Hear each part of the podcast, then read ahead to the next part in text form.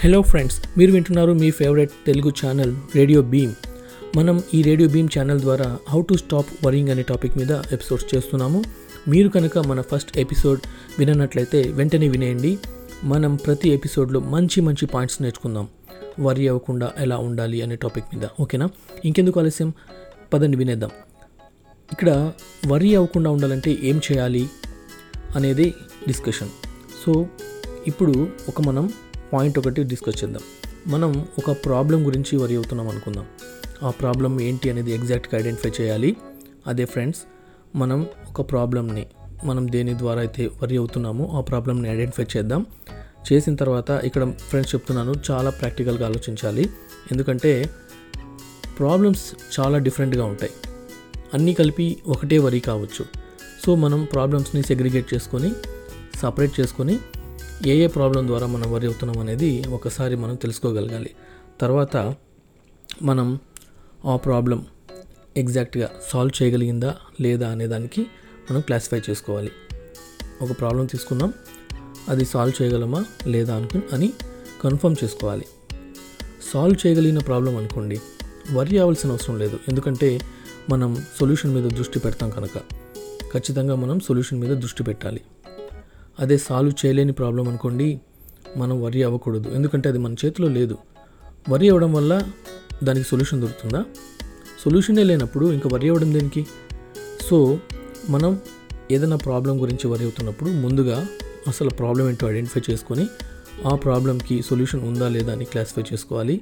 చేసుకున్న తర్వాత సొల్యూషన్ ఉంది అంటే వరీ అవ్వకుండా, వరీ అవ్వాల్సిన అవసరం లేకుండా సొల్యూషన్ మీద దృష్టి పెట్టాలి. సొల్యూషన్ లేని ప్రాబ్లం అనుకోండి, వరీ అవ్వకుండా గాలికి వదిలేయాలి. ఓకేనా? సో ఈ పాయింట్ని తీసుకొని మనం ఒక ఎగ్జాంపుల్ ద్వారా చెప్దాం. ఉదాహరణకి ఒక స్టూడెంట్ ఉన్నాడు అనుకుందాం. అతనికి ఎగ్జామ్స్ దగ్గర పడుతున్నాయి. అప్పుడు అతనికి ఏమవుతుంది? యాంగ్జైటీ పెరుగుతుంది, వరీ అవుతాడు. అప్పుడు అక్కడ అతను థింక్ చేయాల్సిన పాయింట్ ఏంటంటే, ఎగ్జామ్స్ వచ్చాయి, ఇదొక ప్రాబ్లం, దీన్ని మనం సాల్వ్ చేయగలమా లేదా? చేయొచ్చు, సొల్యూషన్ ఉంది. ఏంటంటే చదువుకోవడమే, అంతే, చదువుకోవడమే, simple. So he has to study, అతను చదవడం చేస్తాడు.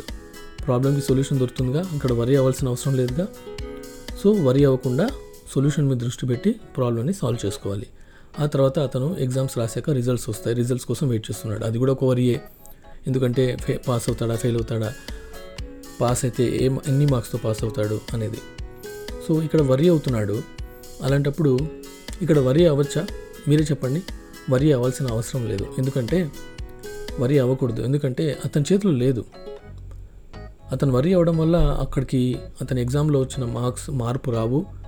ఫెయిల్ అవ్వాల్సిన వాడు ఎలాగో ఫెయిల్ అవుతాడు, పాస్ అవ్వాలనుకుంటే ఎలాగైనా పాస్ అవుతాడు. ఎందుకంటే that act has been completed.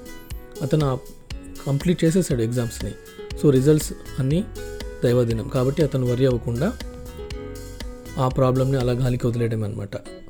అంటే నేను ఇక్కడ ఎంత సింపుల్గా చెప్పినా కూడా మీకు ఫైనలీ చెప్పడం ఏంటంటే, ఒక ప్రాబ్లమ్ని ఐడెంటిఫై చేసుకొని దేని ద్వారా అయితే మనం వరీ అవుతున్నామో ఆ ప్రాబ్లమ్ని ఐడెంటిఫై చేసుకొని అది సాల్వ్ చేయగలిగిన ప్రాబ్లమా, సాల్వ్ చేయలేని ప్రాబ్లమా అనేది క్లాసిఫై చేసుకొని సాల్వ్ చేయగలిగిందైతే వరీ అవ్వాల్సిన అవసరం లేకుండా సొల్యూషన్ని దృష్టి పెట్టాలి. సాల్వ్ చేయలేని ప్రాబ్లం అయితే వరీ అవ్వకూడదు. ఈ ఎపిసోడ్ ద్వారా నేను ఈ పాయింట్ డ్రైవ్ చేయాలనుకున్నాను ఫ్రెండ్స్. కాబట్టి ఈ సెకండ్ ఎపిసోడ్లో నేను మీకు ఈ మంచి పాయింట్ ఒకటి డ్రైవ్ చేశానని అనుకుంటున్నాను. అదేవిధంగా ఈ రేడియో బీమ్ ఛానల్ మీరు అందరూ కూడా ఆస్వాదిస్తున్నారు, ఆనందిస్తున్నారని నేను భావిస్తున్నాను. అలాగే ఈ రేడియో బీమ్ ఛానల్ని మీరు అందరూ తప్పకుండా సబ్స్క్రైబ్ చేసుకోండి. నా ఎపిసోడ్స్ని డౌన్లోడ్ చేసుకొని హ్యాపీగా వింటూ ఎంజాయ్ చేయండి. Thank you, bye.